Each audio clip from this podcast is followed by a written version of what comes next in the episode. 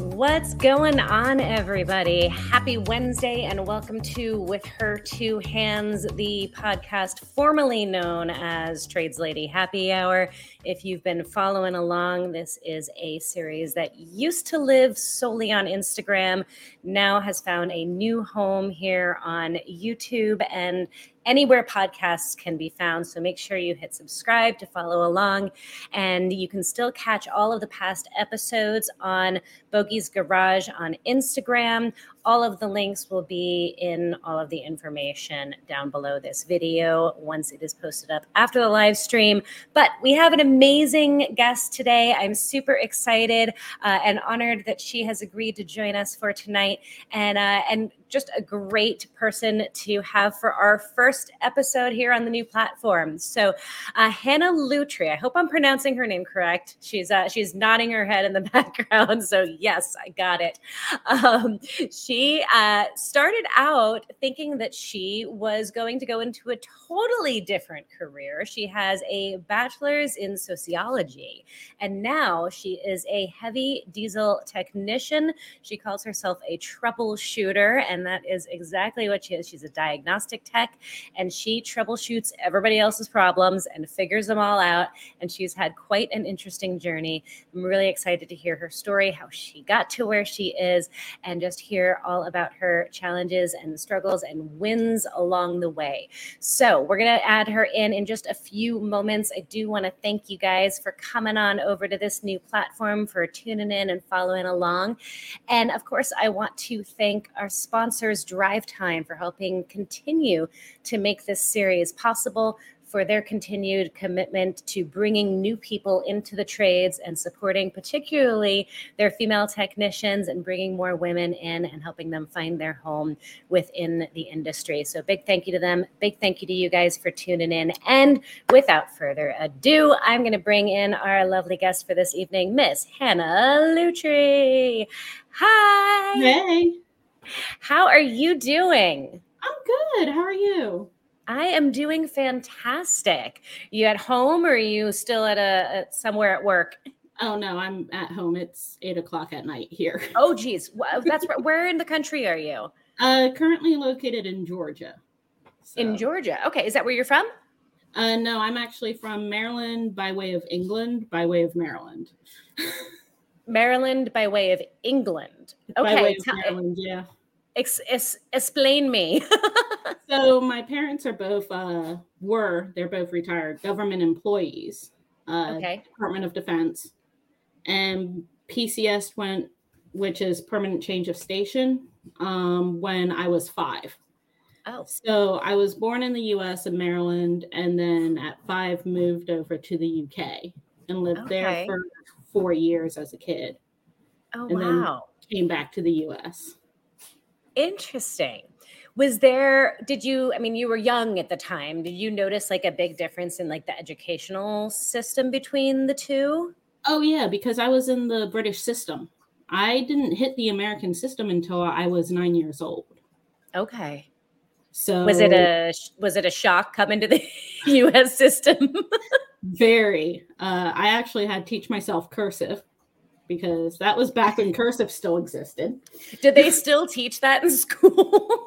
They stopped, figured out it's a security risk, and put it back in. oh, interesting. Yeah, because Okay. it's a lot easier to forge a printed signature than it is a cursive signature. That is that is fair. All right. So, okay. So you originally wanted to do sociology? I was planning originally to follow my maternal grandmother into social work. Okay. Um, so I got a degree in sociology and actually started a master's program for social work. Okay. And then what happened? What what happened? Uh, ADD struck and um, I figured out I'm really, really good at stuff or I'm really, really bad because I couldn't care less. okay. And so when you care, you're really good at it. When you don't when I care, I get a 4.0. When I don't care about it and have no interest in it, I flunk. okay. So, so were you flunking and that's how you figured out you just didn't care? I really cared about certain parts of it. And the program I was in was so strict, you couldn't have anything less than 1B in the oh, program. Oh, wow. In my master's program, and I was flunking one class. So I couldn't carry on. And I was, in fact, told, you know, we've never had this happen. You're great. You're just not interested in research. Interesting. And I ended up I got withdrawn from the program, and my best friend from college called me. She's like, Hey, I just moved to Georgia. I need a roommate. Do you want to move to Georgia? Okay. sure. okay, just on a whim. All right. Thankfully, my parents made the money and could support me until I got a job down here. But yeah, I literally picked up the phone, called my parents, and said, Hey, can I move? To Georgia? And they're like, sure. So no questions asked. They weren't like, uh, you had a plan, what's happening? Nope. No, no questions just asked. Dropped out of the program on a whim, moved to Georgia with no plan. Yep. I love it. Is this common for you, or was this like an outlier for you being totally oh, out there? No, my life is usually pretty planned out years okay. in advance. It's how I work. Um, and so, no, this was a whole big like 180. Amazing. And, and they weren't shocked. They weren't like, what is happening? they were kind of like, what is happening? But right at the time, I was 21, 22. Okay. And so just kind of figuring out when I went to grad school, it was the first time I'd lived on my own without anyone around. My closest friend was over an hour one way away. So I was really just 100% on my own. My parents actually weren't even in the country. They moved back to the UK at that point. Ah, okay. And um so they're and again thankfully they're financially stable they could afford to allow me to go off and try something yeah and just fantastic. My mom's always been extremely supportive. So is my dad, and so they're just like, oh, okay, this is weird, but yeah, let's see where it goes. so, so the plan was to get to Georgia and be this person's roommate. Did you mm-hmm. have plans to enroll in school at that point? Did you know that you were going to do a total change in your career path too? Had no idea. Okay. So how did the rest of this story go? You get to Georgia. I get to Georgia. I move in with my best friend, who's still my best friend, um, even though she's just moved states. So she's now in South Carolina. Oh no! I live closer to her family than she does. of course. and um, she, I mean, I got a part-time job, worked retail, okay, which I will never do again. and then and they're done that, and I'm with you on that. Yep. yeah and then started looking for a full-time job and ended up with a recruiter and ended up going to an interview for my first company I worked with in the diesel industry. Okay. Uh, PAI, actually for a sales position. Okay. And they're like, "We love you. We don't think you'd be good at sales," which I agree okay. But they're like, we think you'd be great at warranty. Okay. So I ended up interviewing for a second time actually with the vice president of that company and getting the warranty admin job. Interesting. And you had no experience or background in any of this. This was just a, a random recruiter job that turned up. Yep. And I happened to be relatively good with computers, good at analyzing data that comes okay. in um, and really good with admin and customer service, which is a lot of what warranty work is over okay. the phone. Yeah. So once I got into that, right now I'm dealing with diesel parts, heavy diesel. PAI is a aftermarket heavy diesel parts manufacturer. Okay and they specialize in Mack diesel. Oh, okay. So I started seeing failures after failure after failure, talking with engineers, figure having to do analysis, deciding whether that's warranty, is it not warranty, paying customers, dealing with suppliers, and just started getting remembering a love I'd had as a kid with mechanics and working with my hands and all of that, which I'd never pursued. Interesting. Because no one in my family is mechanically inclined at all. Where where did that interest? I'm going to go down a little bit of a tangent real quick. Where did that interest come from when you were younger and like there was just no opportunity to explore it? Not no opportunity, but right, both my parents are computer programmers. Okay. They don't even change their own oil, have no idea how any of that works. it's a foreign language if I talk about it. Um my mom's an artist now Mm. works. She's does stained glass and all sorts of artwork. Oh, how fun. And my dad does history and all of that. Okay. My brother's a bartender and a philosophy major. So, Okay. but even outside of that, like my grandmother was a social worker. My her husband was a gym med teacher. okay. Um, so, So, really no influence, no of the influence at all. but you remember it intriguing you when you were younger. Oh yeah, I was obsessed with looking at cars, figuring out how they worked, watching car shows, always being into anything mechanical, wanting to figure out how things worked. I was always into it, but there'd been there was no one around who was into that, so there was no real inlet Yeah. into that trade.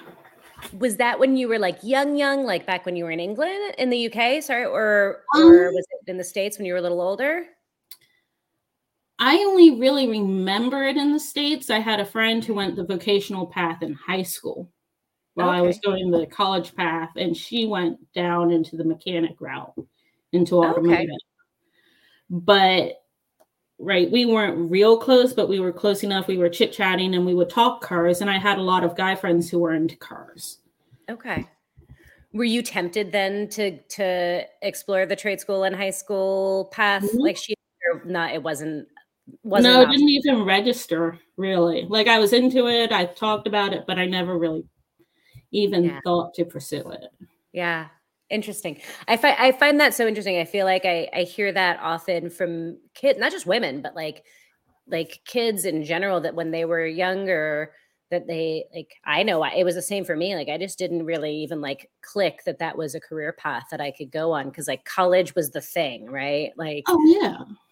That's how you made money was go to college, get a Right. degree, make money, right? right, get a philosophy degree and become a bartender, right? mean, no great. offense to your brother. He's honestly one of the best bartenders I've ever met. Uh, that's awesome. but I mean, how many folks aren't using their college degrees? And you know, it's uh, probably it's, most of them. yeah, I know I'm not. Although you probably are to some degree because you're dealing with you're dealing with technical and you're dealing with people. Yeah. I mean, I went the sociology route, which is just the study of society.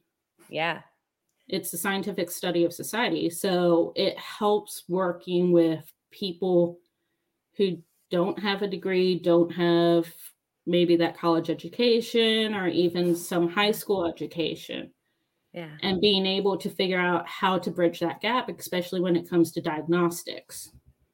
Absolutely. Okay, so speaking of bridging gaps, we're going to jump back over to this story. so, so you're you're hired as a warranty administrator for a diesel parts supplier Manufacturer? yeah. manufacturer. Okay, and how how do you now become a hands-on technician? I I've never fully been hands on. I'm more hands on at my current job. Um, Okay. I've always been. So at PAI, I would do failure analysis, and I'd have to do some in depth. I wrote failure reports that could be 10 pages long with detailed photos explaining how the engine failed, why it failed, how you can correct it in the future.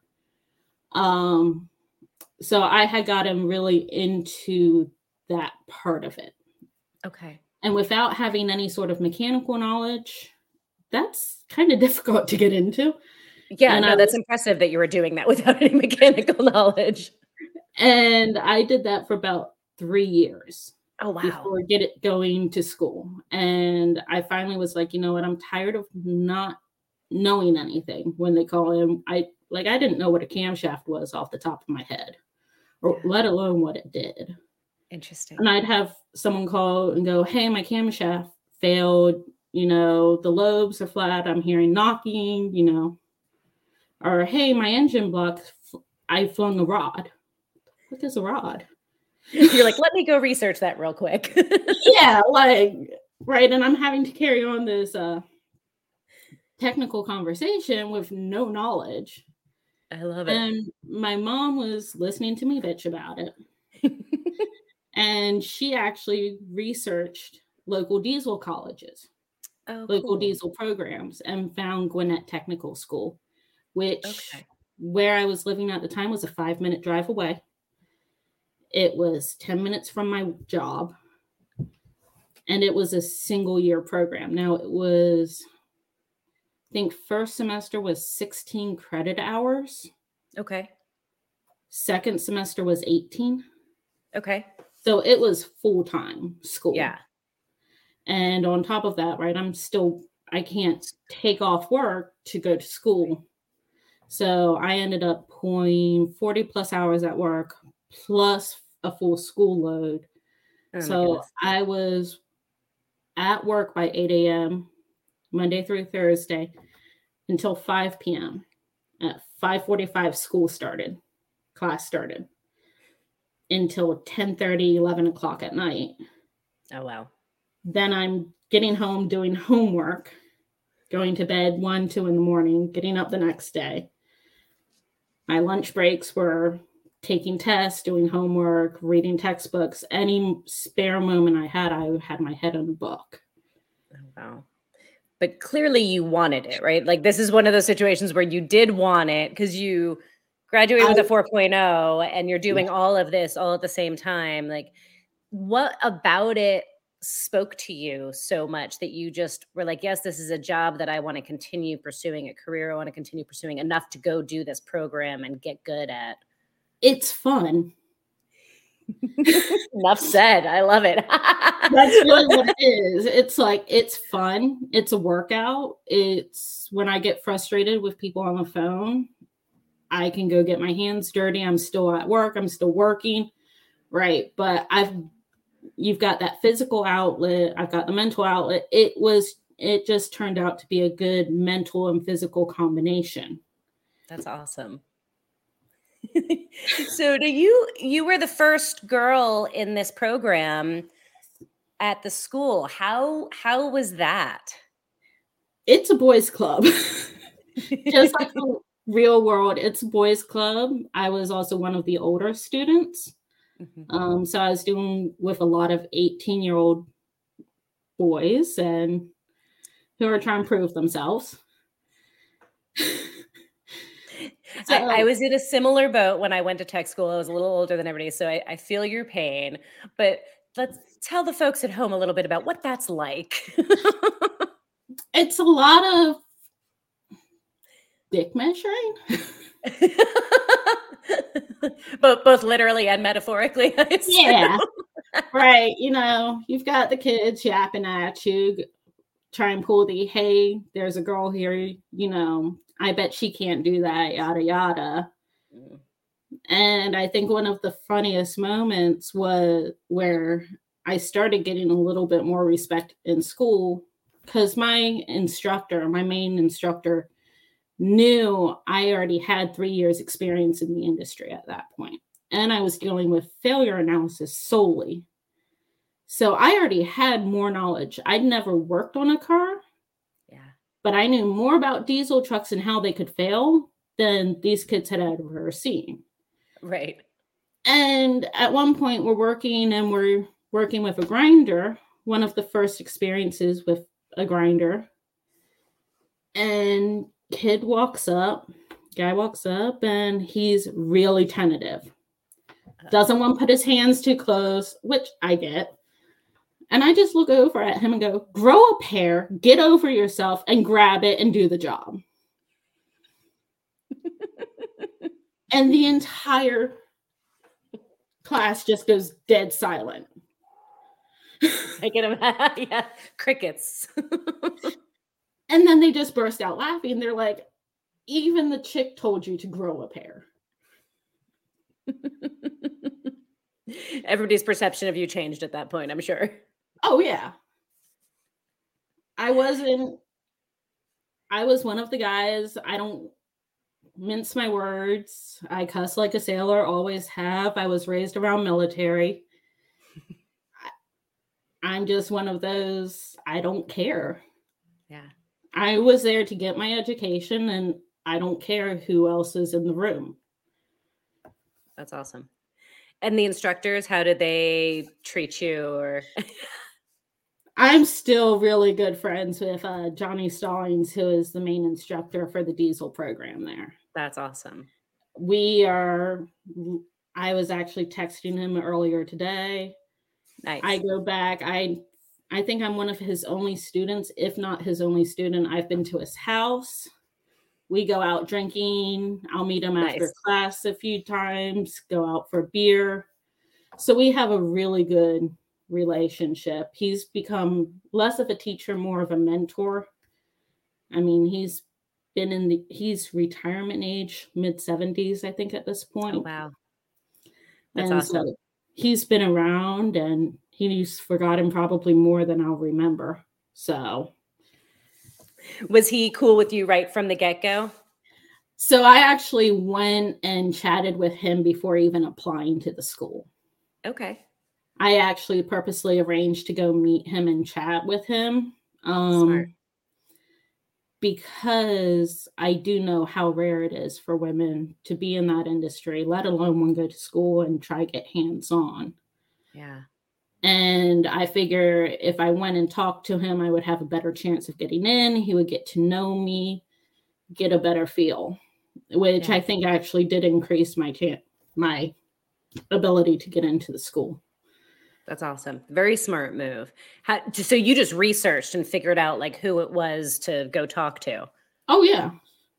That's awesome. I mean, he's the director. He wasn't the director, but he was the main teacher and still is right now, I think, main teacher of that program there. Oh wow. In his 70s, he's still the main teacher.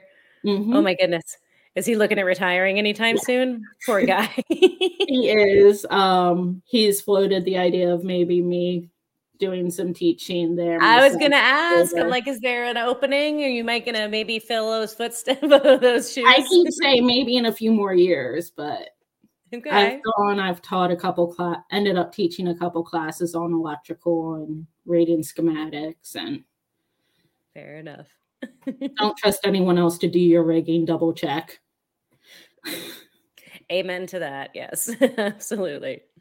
So mentors is something that we like to talk about a lot on this series. So I'm I'm curious for for others out who might be listening, the the men in our audience. You know, we always try to like to define and like kind of give clarity around like what what made him such a good mentor? Obviously you've st- you've become friends with him at this point. You stay involved and um, and have built a great relationship. But from the from the get-go like what made him a good mentor? What his willingness to take the extra time and explain things to me. I actually would stay after class, and he was always willing to stay after and continue teaching or explain something, let me get hands on if I couldn't get hands on during class. And just his absolute willingness to do that. Now, some of the other there's usually only one other teacher in that program at a time, so there's only two. Okay. And the other one never really gave that same sort of time to me or anyone else. Interesting. Okay, so it wasn't a gender thing. He just wasn't down for extra time. No, he wasn't a full time teacher. He was just coming in to do a couple classes in the diesel program after his own full time job. Okay. So I get it. Everyone's tired at the end of the day. Fair. You're very generous. was it ever like did it ever feel like you were the first woman in that program or was it Oh, just yeah. a non-issue? Oh no, it was definitely very obvious. Um, sometimes watching Mr. O or the other teacher, you know, stumble across a couple words. It took me cussing in front of them to realize it was okay to cuss in front of me. It's just like, you, you know, it's the 2000s. Get over yourself. It's not that big of a deal. I've heard curse words before. It's okay. It- it- not only that, you're in a technical school. If I was worried about that, I wouldn't be here. Like, right. so there was that there's just like the way some of the guys would act and the teachers are like i don't know how to respond or handle this so i did a lot of kind of handling of some situations between me and the other classmates myself which i don't ever expect anyone else to handle that so Fair. How about silly things? Like, did they have uniforms Oh, for no. you? Did you what did you have to do for that? Did you wear men's uniforms? we didn't have uniforms it was Oh. just whatever clothes we wore um Well, that's nice. yeah, I personally just wore whatever I'd been wearing to work that day, which my company preferred business dress, but I'm like, I'm out in the warehouse tearing things down. I'm not wearing business dress. no. Tell me if someone's important is coming through and I'll throw on something nice, but otherwise, I was wearing work pants, steel toe boots anyway. I was wearing t shirts, shirts I didn't care about. So, When I went to school, we had to wear uniforms, and they did not have girls' uniforms. So I was definitely wearing boys boys stuff. It was not flattering or comfortable, have- really. but they have better pockets. So They do. What is up with that? I don't know. Why do women's uniform shirts not have pockets, and why do women's work pants not have good pockets? like Explain don't to me why them, women's jean pockets are about this big. right? Because we're not supposed to carry anything of substance, apparently.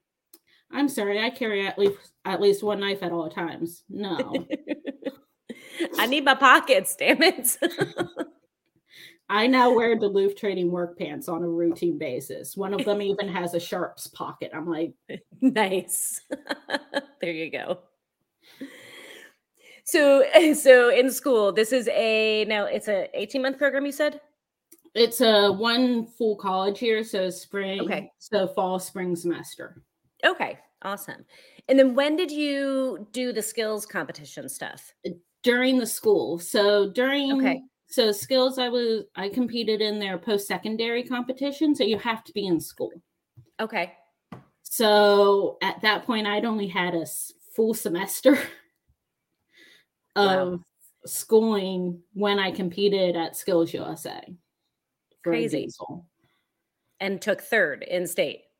Third in state, I'm pretty sure I am the first woman in the in the state of Georgia to not only compete but to medal, and I think I'm the first woman in the country at Skills to medal Oh wow, in the diesel in diesel. Yep. category.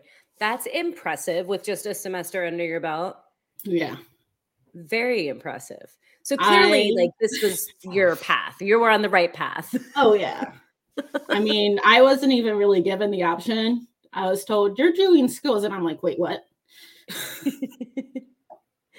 For anybody at home who might be listening who isn't familiar, can you explain what skills is?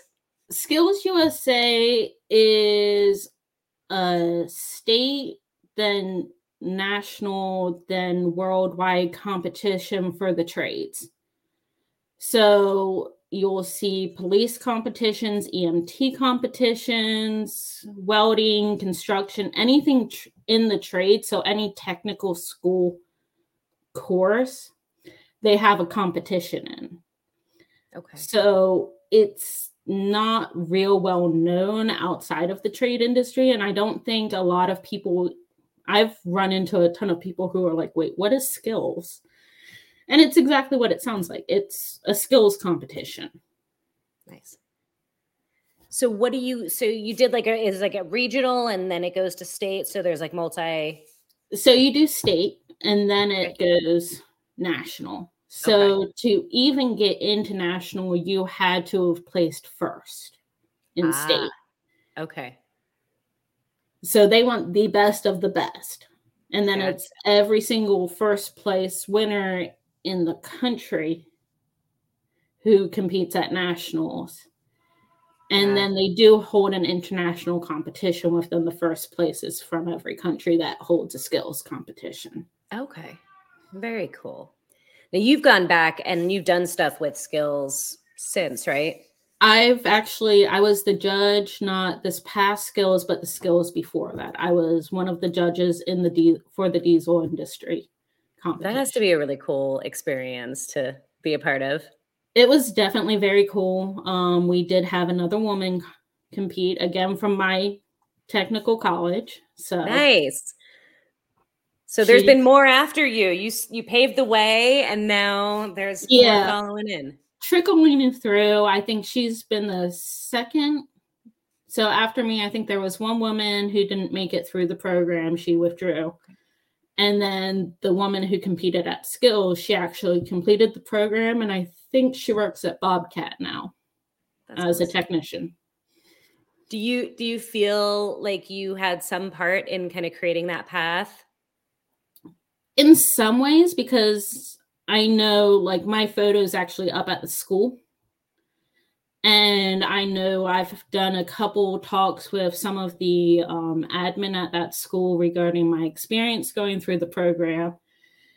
And I've definitely shared my information with them to give to potential female students who want to go into the diesel industry.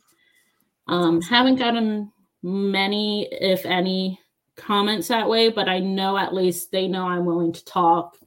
Yeah. And so I think that helps a lot. Oh, absolutely. Yeah, I think it takes a lot of courage to like reach out if you're like still exploring school to be like, oh, I'm going to talk to this other person that's like so much cooler than me, like uh, you know, like all that intimidation. But just knowing that there was someone before you, like, it's, oh, yeah. it's huge. It definitely helps. I mean, it's definitely scary going in knowing I'm the first one to do this, and yeah. oh my god, how is it going to do? How are they going to handle this? Yeah, but so was there ever any hesitation on your part when you when you knew that you were like the first to go through when like or is this just in your nature that you're like I don't care I'm going to do what I want? it's in my nature. Um Okay.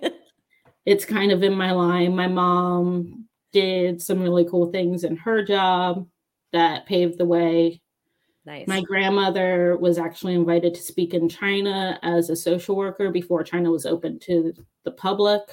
Oh, wow. So it's kind of been in the line. Um, I'm related to some of to Frances Perkins, who was one of the biggest women in the government, at, especially at her time. That's incredible. So you come from courage comes naturally, oh, right? Oh, yeah. courage is bred into you. Uh, right. I'm going to do what I want to do. So. I love it. Were there any points in your journey where you doubted the path? Oh yeah. I mean, looking at it going, how the hell am I going to juggle full-time school, full-time work? Right. That the logistics of it though huh? Just the logistics just the amount of work knowing how much work it was going to be. Um there's been a lot of times going what the hell am i doing? Even though i love it there's been a lot of what the hell am i doing here? I still have those moments. I i don't think they go away there's also been a what is my life moment so I think that's also the human experience, right? yeah. but yeah, I mean, there's been a lot of what the hell am I doing? But also, and, you know, and then the psych up of, you know what, fuck it, I enjoy this. Why not? Okay. What what keeps you at this point? It's a lot of just personal. You know what? I enjoy it. I still enjoy it. I deal with stupid people. I'm always going to deal with stupid people. I work with, thankfully, my current job. I adore the group I work with. My boss, who unfortunately is no longer with my company, he left a year or so ago. Okay.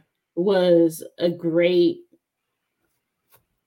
boss and one of the best managers I've ever had. And oh, so awesome. having him in my corner for the first three years at the job I'm at now, where I went from diesel to now I'm playing with every sort of engine out there. I'm doing hydraulics, electrical.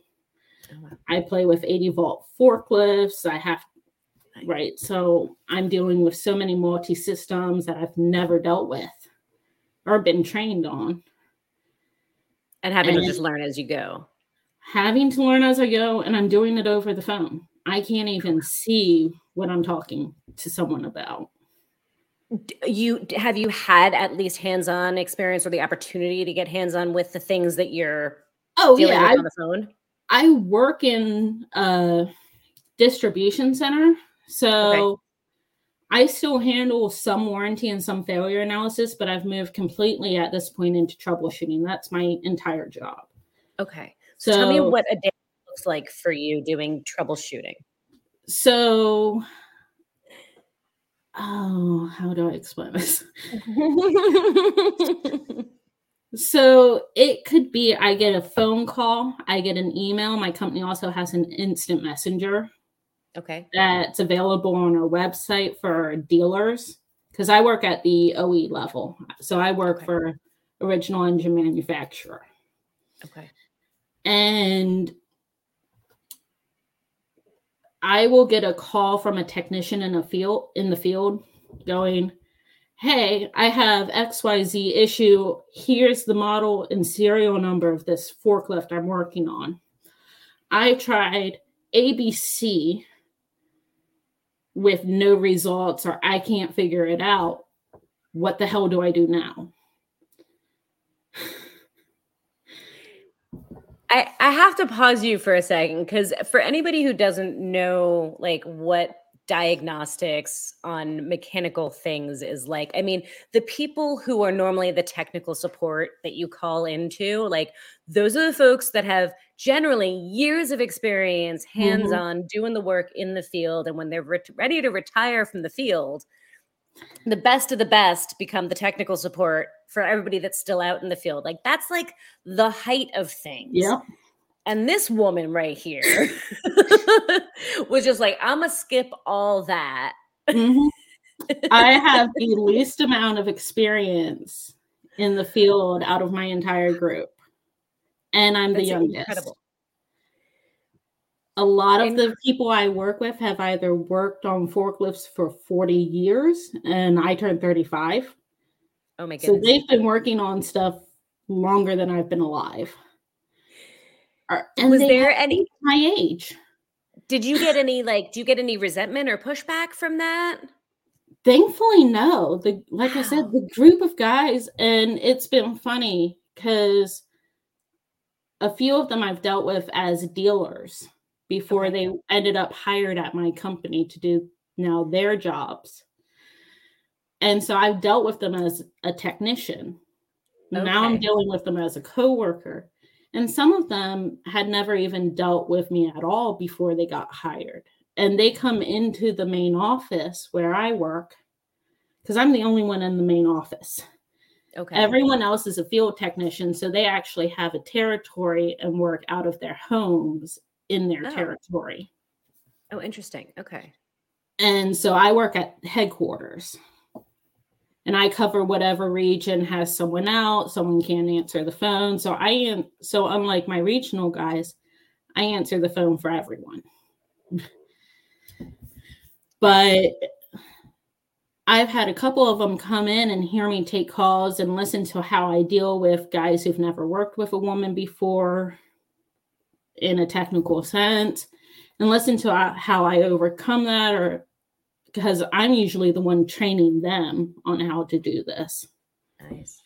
so how do how do you handle that? Because I'm sure that you know there's a lot of women who are watching. I know from the comments we've got some ladies in the audience for sure, and more that will be listening after.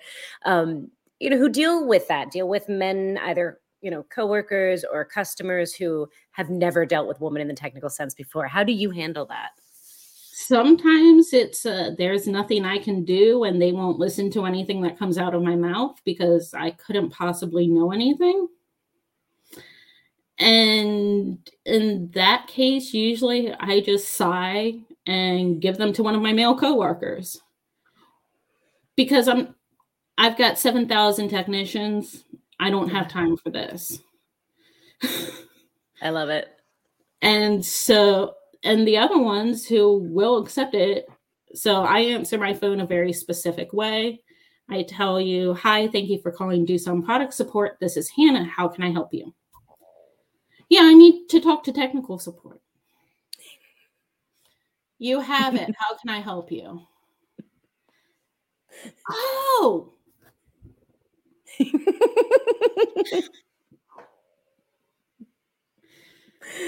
right. Always. okay, fine. I love it.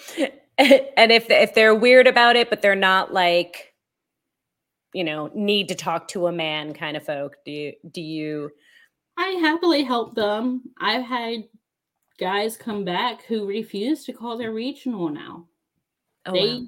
point blank will not call their regional they will call me first even though they're meant to call their regional guy first they'll call me it. and tell me no if i call you i will get the answer the first time and i know it will be the right answer that's awesome and you will answer the phone, answer my email as soon as you see it. That's awesome. I love it. Which definitely helps.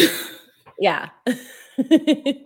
Got to win them over, right? That's all you can do. If they'll give you the you chance win to win all, them over. But some of them you can. And if yeah, it's very much a nice, it's a breath of fresh air when I get to talk to one of those guys who knows I'm not stupid, knows I know what I'm talking about. Right. And will listen to me yeah, what a concept.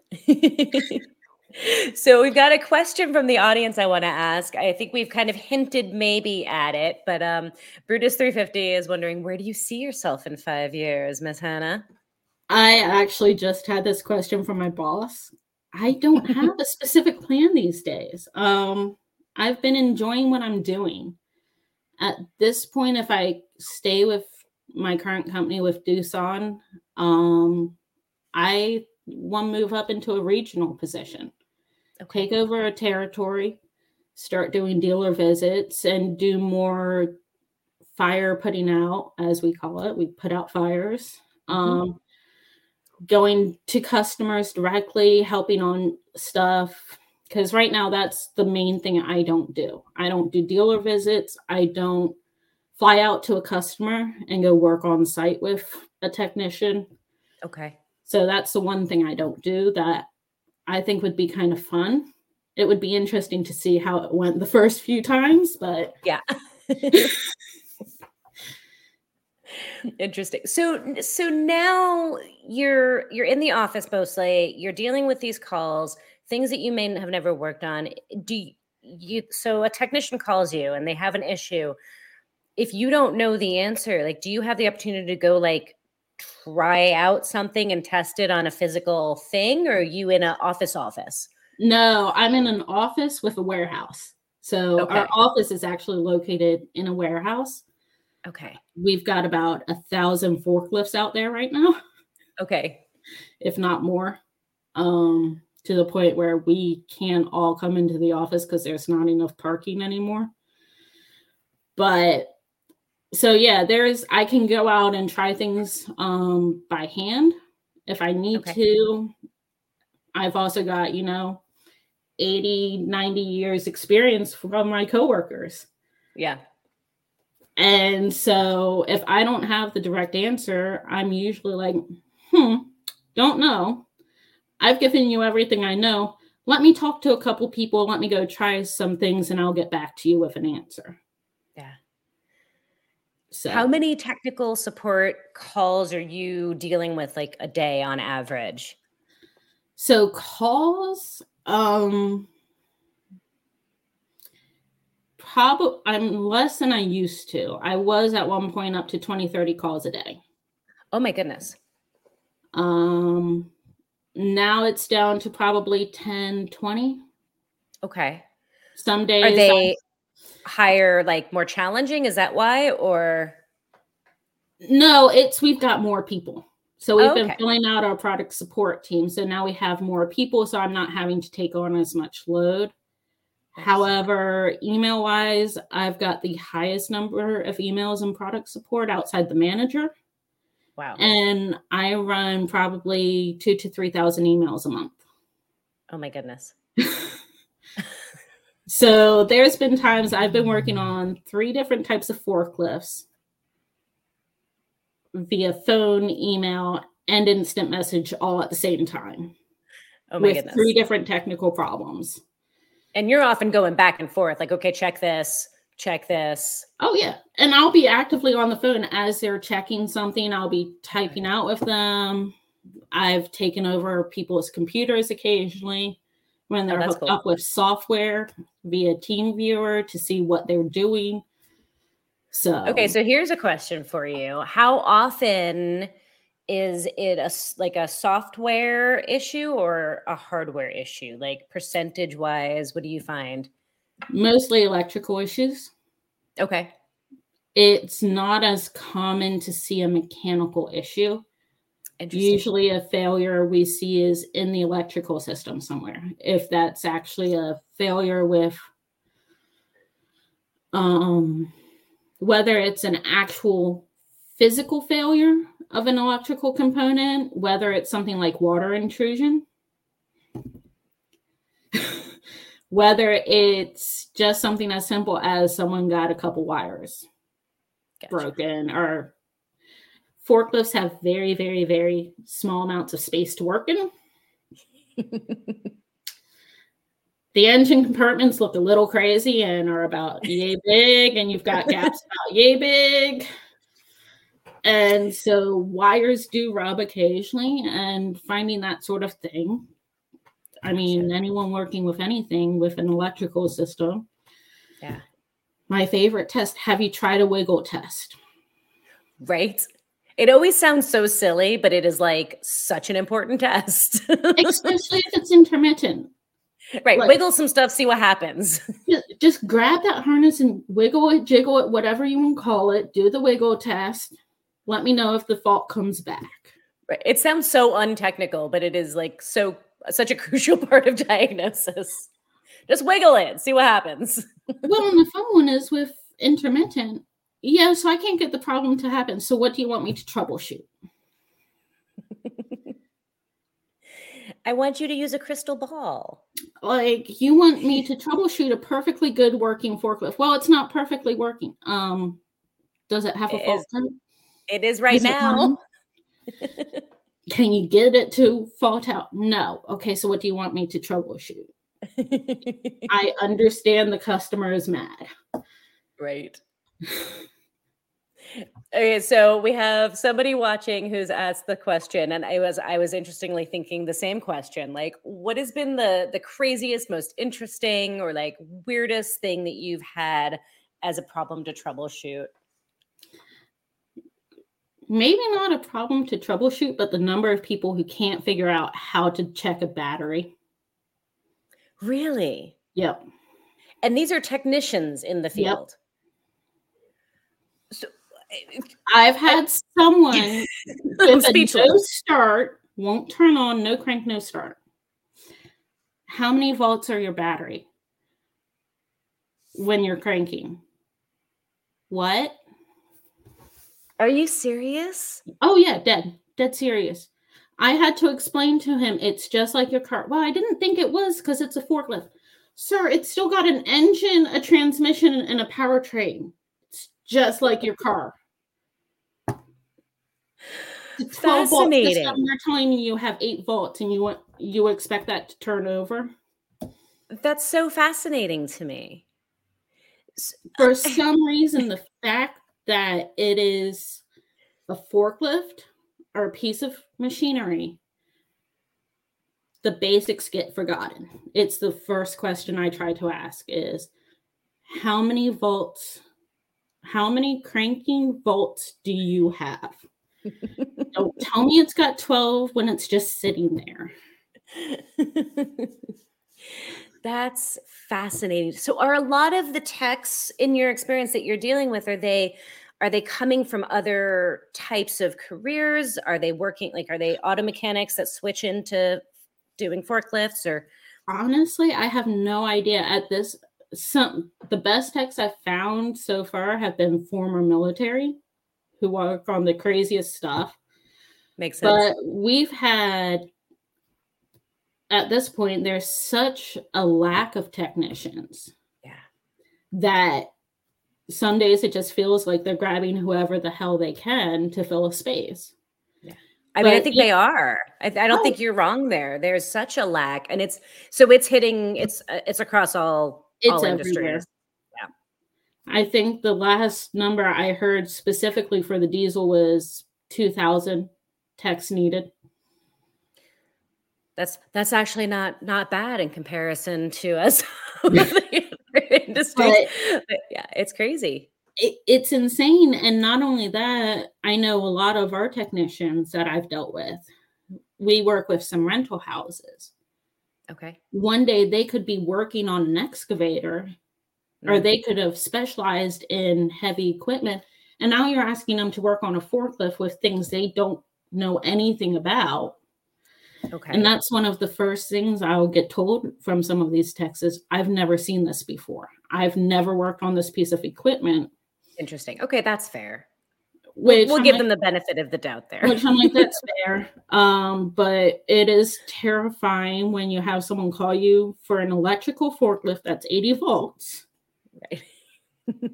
And they can't figure out how to test the battery with a voltmeter. There's been a few times I've had to stop myself from going, please step away from my forklift. I think I've yelled at a technician once. Oh my goodness. He terrified the hell out of me. It was someone who'd never worked on diesel. oh. And modern diesel, you do not mess with the common rail while the engine's running. He cracked the high pressure fuel lines with the engine running. Oh no. I almost had a heart attack. It's the only time I've yelled at a technician over the phone. And I said, You are so fucking lucky you did not go to the fucking hospital doing that. Oh. Because we run, I mean, those common rails, the pressure relief valve on that is set to, so bar, I deal in bar because I deal with, I work for a Korean company. It's all metric. Okay. It's 1800 bar, which is over 26,000 psi. Yeah, that's no joke.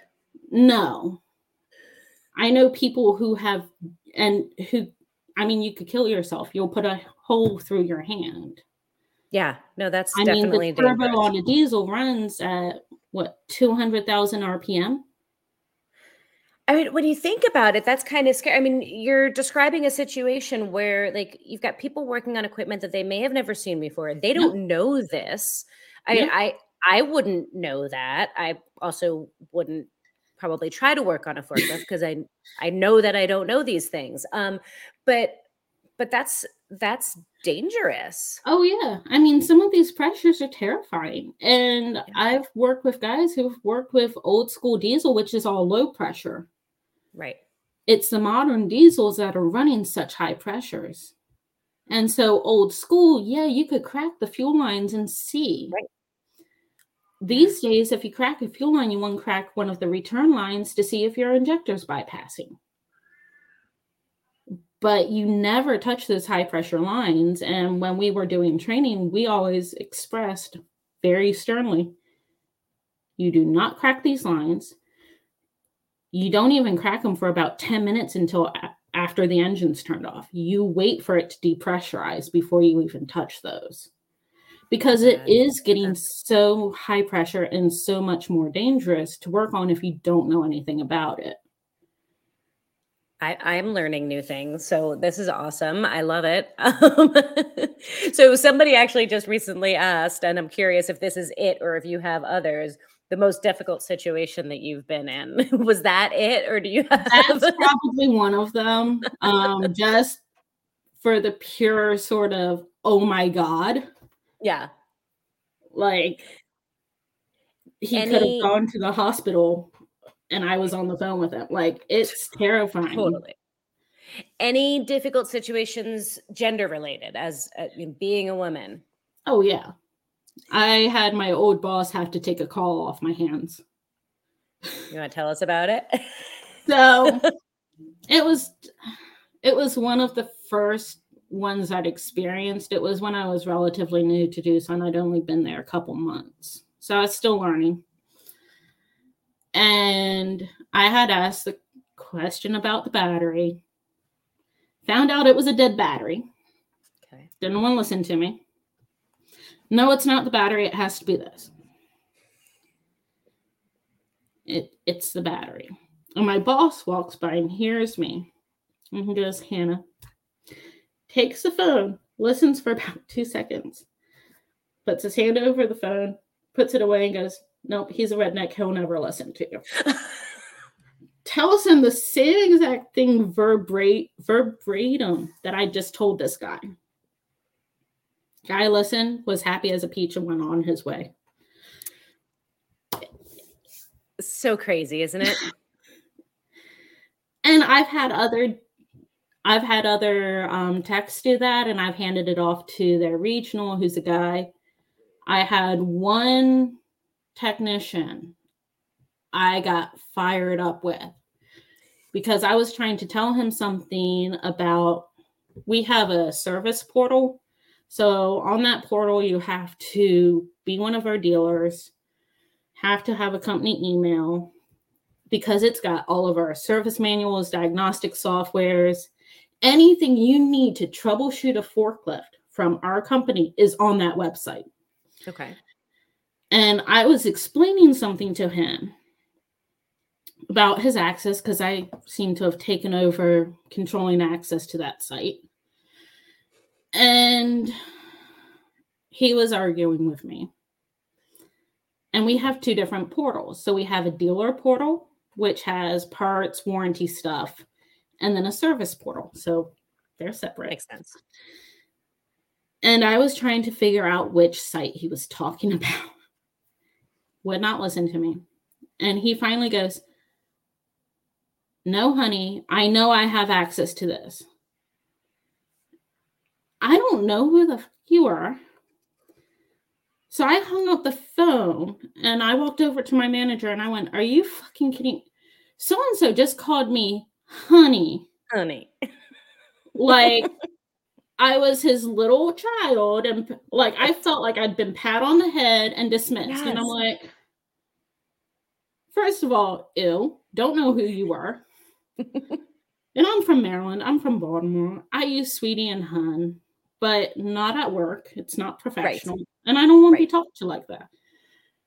My boss went off and actually called the dealer principal. So he called the owner of that company Oh wow. with the technician's name.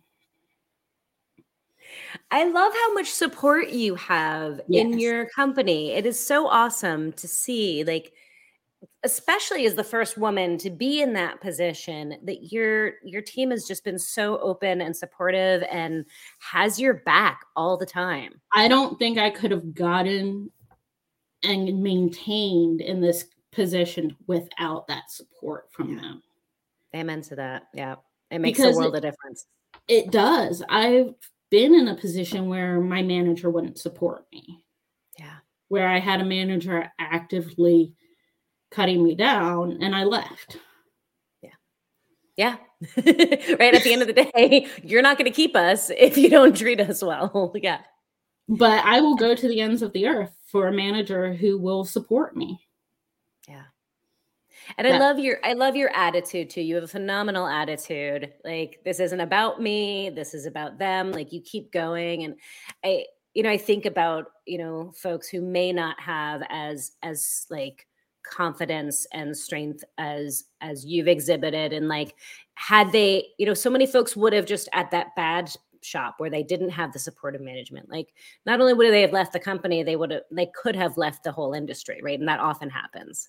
Oh yeah. I mean i know i sound like i have a lot more confidence but some days it is fake it till i make it. Yeah. Some days it's i have days where i'm like you know what? I can't handle this today and i walk out to the shop and go throw something out Go do I was, was going to ask you, how do you deal with that? How do you pep yourself back up? I mean, okay. well, when you've got a bunch of stuff to throw out that needs to be scrapped, I mean, why not save it all for a bad day? There's nothing more amusing than throwing out a bunch of stuff and hearing metal hit metal. It's it's there. It is true. that is true. or going and working on something that's I've seemed to have taken over as a permanent job because I do still work out in the warehouse. There's a couple things for a major um, customer of ours that I'm the only one who does at my company now. That's so. I install some I install some parts for a impact sensing system that requires t- parts to be installed, programming. So you have to have a code to restart the engine and all of that. So I take care of all of that for just one customer. Oh, wow. And I'm the only one in my company who does it. That's that's incredible. You have you have worked yourself up to be in quite a phenomenal position. Your career has been a fascinating trajectory. I love it.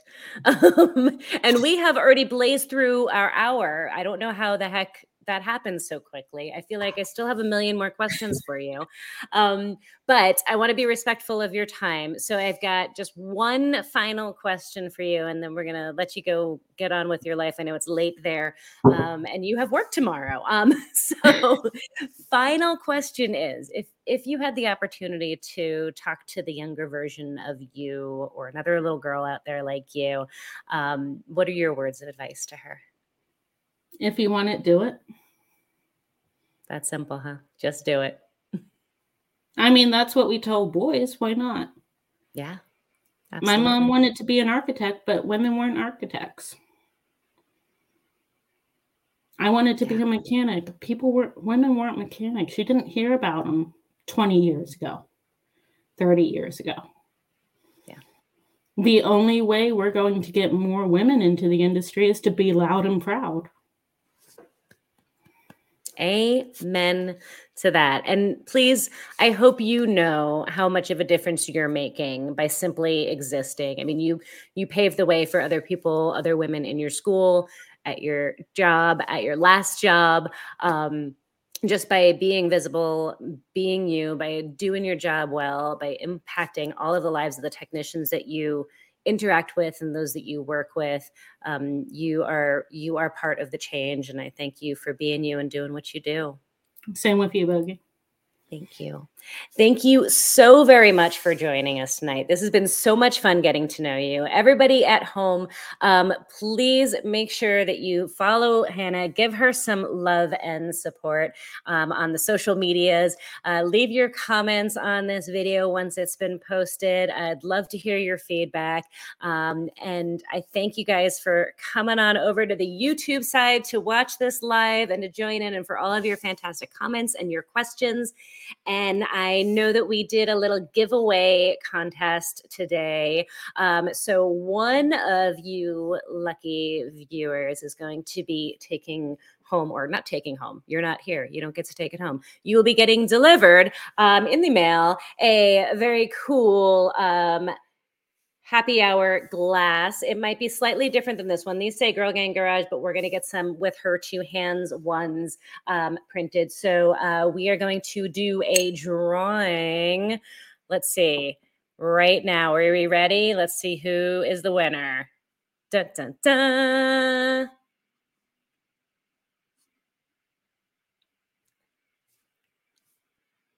It can't be us. No, with her two hands can't be the winner. We're gonna have to redo that. How did that happen? that was not rigged. This is the the software behind the scenes. Is there a? Draw again. How do we do that? um all right we're we're gonna figure out how to do that again i'm not entirely sure what happened um but yeah. Let's see Okay, we have somebody behind the scenes who is going to be doing the drawing again. So while that is happening, um, I want to again thank our sponsors, Drive Time, for help making this series possible and helping us to make the transition over to YouTube and to podcasts everywhere.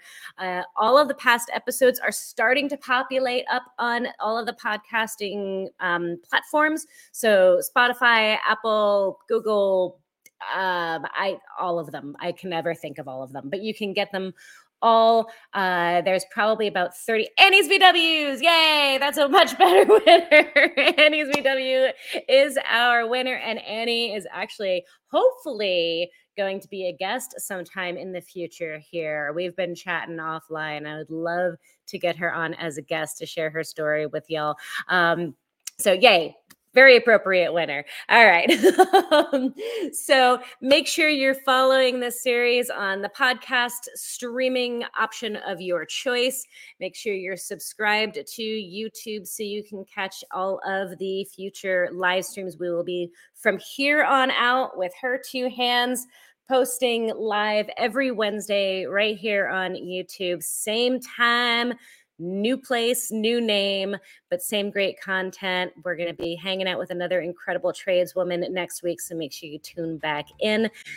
Thank you all for being here for the another